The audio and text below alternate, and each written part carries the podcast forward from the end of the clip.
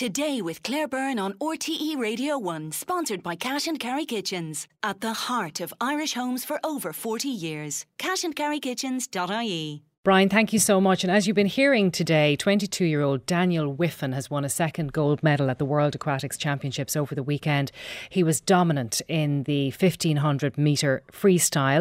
1996 Irish Olympian Nick O'Hare is here now to talk about that victory and to assess where the Armagh swimmer goes from here. You're very welcome. Great to see you. Thanks, Claire. This is huge, isn't it?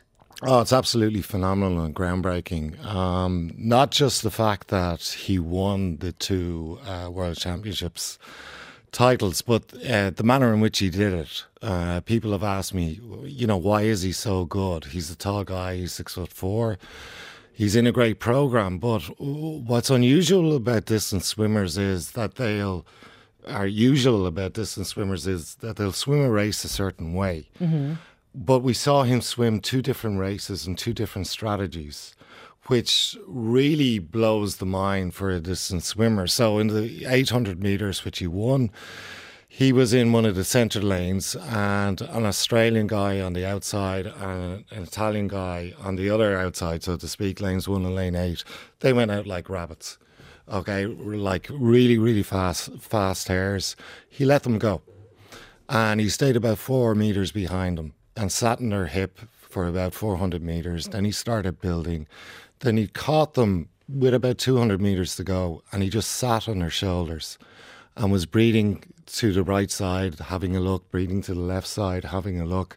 And he sat there and with 50 meters to go, he hit the wall and said, almost like uh, Leonardo DiCaprio in Catch Me If You Can. And he said, See you later. And he took about two seconds out of him. So that's him going into fifth gear. Oh yeah, absolutely, and a sixth gear actually, if he can, yeah. yeah. And then yesterday was was a total contrast. So he'd be known as a back half swimmer, which is somebody who just you know paces through the first half of the race, and then they actually build and close it out. Yesterday he was three meters up after two hundred meters, which doesn't sound like a lot, but it's huge. He had a 15 meter lead by about 600 meters, and I'm sure the other guys in the in the race were going, "What's going on here? This is not how Daniel swims." Mm-hmm. So he's unpredictable. So when we get to the Olympics. Um, in about six months' time, they don't know what he's going to do. Is that why you think he did that? Um, I think you'll do that based on the swimmers you're swimming against. Like in the 800, the first race that I mentioned, um, the Italian is a guy called Paltrinieri. He's been around for years. He generally goes out fast, so he knew that he would swim that way. Sometimes what you'll do in a race is you'll go out and you'll try and break the other guy's spirit and that's what he did yesterday. So it's it's so it's strategy depending on who you're up against. Yeah, so he's very astute. Like he's only 22 years of age, but to be able to do that uh, at the probably the biggest meet of his life to uh, to date. Now he did swim in the Olympic Games, but he was in there. He was the guy with the target on mm. his back, and he basically said, "Right, lads, come and catch me." So you're saying that he not only has the physicality, the skill, and all of the the training behind him, but he mm. also has the brain. Oh, absolutely, yeah. Like he's a student in Loughborough University. Um, and he thinks a lot about the swim. And one of the things you'll see, and you'll see it with all the top sportsmen, you know, if you talk to Rory McIlroy, he'll say, you know, I stuck to my game plan. I didn't go for my par fives and two. I laid up and did them in three. With Daniel, one of the first things he'll always say is, I stuck to my race plan. So he'll know exactly what his race plan is going into into the race. Uh, but the beauty about him is he can adapt. So if something happens, say in the Olympic final in 1500 meters, if somebody decides to go out really fast, he can go with them. Mm-hmm. If they want to take the pace back very, very slightly, he, he will be as comfortable as well. Yeah, we were looking there during the news bulletin, the two of us, at that picture on the front of the Irish Times, and mm. I wish people who were only listening on the radio without pictures could see this. It's taken from under the water, so yeah. you can see Daniel as he's taking a stroke, and you were explaining to me what we're looking at there. Just yeah, go through it for us. So if, if you look at his arm, his his his forearm is at ninety degrees to his upper arm. Okay, and basically that's what you want to do. So the way I describe swimming to people, it's like walking. When you walk, you put your foot down on the ground and you grab the ground and you push your body past it. Mm-hmm. When you swim, you put your your arm into the water fully extended, and then the lower half of your arm bends to 90 degrees. You've now gripped the water. And then what you're doing is you're pushing your water, uh, your body past it. Now, what you do to get the power is you twist your hips.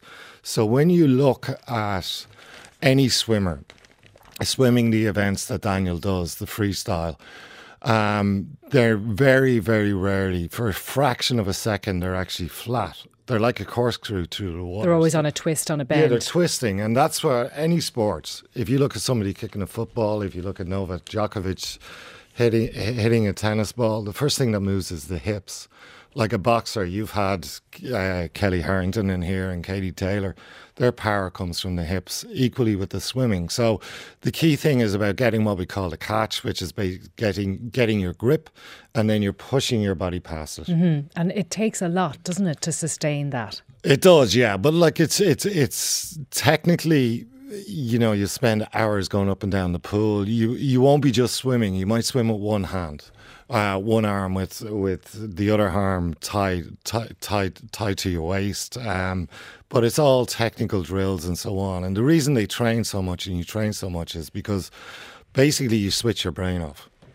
Okay, and the, the distance swims a little bit more different because you're watching around and stuff stuff like that. But it's when you're being stressed physically and mentally that what's natural comes back into play. Mm-hmm. And that's why you train. And these guys go through hell. Um, so, like, you know, people, somebody asked me yesterday, you've got to love swimming to get up at quarter to five in the morning to go to bed at eight o'clock at night. He's a 20, uh, 22 year old student who's going to bed at eight o'clock at night. Yeah, not great. But it's, um, it's more than that. It's not so much the love of swimming, and this is going to sound a bit strange, but you've got to love hurting yourself. You've got to love the pain because those guys are in total pain when they're training. Um, you know, sprinters, especially like sprinters, will vomit two, three times a week. That's the levels that they actually get to. Remember, he's swimming 120 kilometers a week, probably in his toughest phase, his building phase, uh, where he gets his base. His heart rate's up over 110, 120 beats per minute for those 120 kilometers. Like try walking 120 yeah. kilometers, and that puts it in per- perspective. So he's a phenomenal athlete. But I think also the great thing about Daniel is he's very level and he's very balanced. Uh, yeah, he's an interesting character. We, we interviewed him here on the program after yeah. his last win, and we had a brief chat with him. And I was looking at his YouTube channel and talking to him mm. about that. Very chilled out and relaxed, and seems to be quite well rounded. Which I don't know whether that's real or not? Because I would imagine the focus that you would have to have on this is just laser like. It is, but the thing is, if you concentrate on something, excuse me, 24 7, you know, mentally it's going to drain you. So you need those outlets. So, as you said, he's got the YouTube t- channel. He he was an extra in Game of Thrones. Actually, he was in the um, the Red Wedding scene, uh, with his with his twin twin brother Nathan. So who also swims, isn't he? Yeah, he is, and he's come on. He's twisted, uh, changed his event over to distance swimming, and he actually made a European final mm-hmm. earlier on. Uh, sorry, towards the end of last year. So yeah, there's there's. So, so you think him having interests beyond swimming probably going to be help to him, right? Oh, absolutely, totally mm-hmm. crucial. Yeah, especially as you know the you know, I suppose we're getting to the stage of Wiffen mania. It's like uh, I remember 2012. I was fortunate enough to be over there doing the commentary, and again in 2021, and it was all about Kellie and it was all about uh, Katie. It's all going to be about Daniel and the rowers. Um, as as we come come up to, to, to the Olympic Games and in Paris. haven't seen him seen him in action now, and you describe you know his strategy in the two races mm. so well. How do you think he's going to go with the Olympics? Um, I don't think it's going to be as straightforward, and I'll tell you why. Um, so he, the time he did yesterday is the fifth fastest ever. So he's the fifth fastest um, performer ever. The, See, we hear that now and we think he's a shoe in for the Olympics. And yeah. You have to explain to me why. Okay, not. so there are two guys I'd be worried. One guy I'd be really worried about. One guy is unpredictable. The defending Olympic champion is a guy called Bobby Fink, and he trains down in Florida. He wasn't here. Uh, he's gone 15.31, which is just off the world record. Daniel was a couple of seconds slower uh, yesterday. Um, so he wasn't there at the weekend? He, he, wasn't there at the weekend. Now, he was at the World Championships last year where Daniel placed fourth and he got beaten by a Tunisian swimmer by the name of Hafnaoui.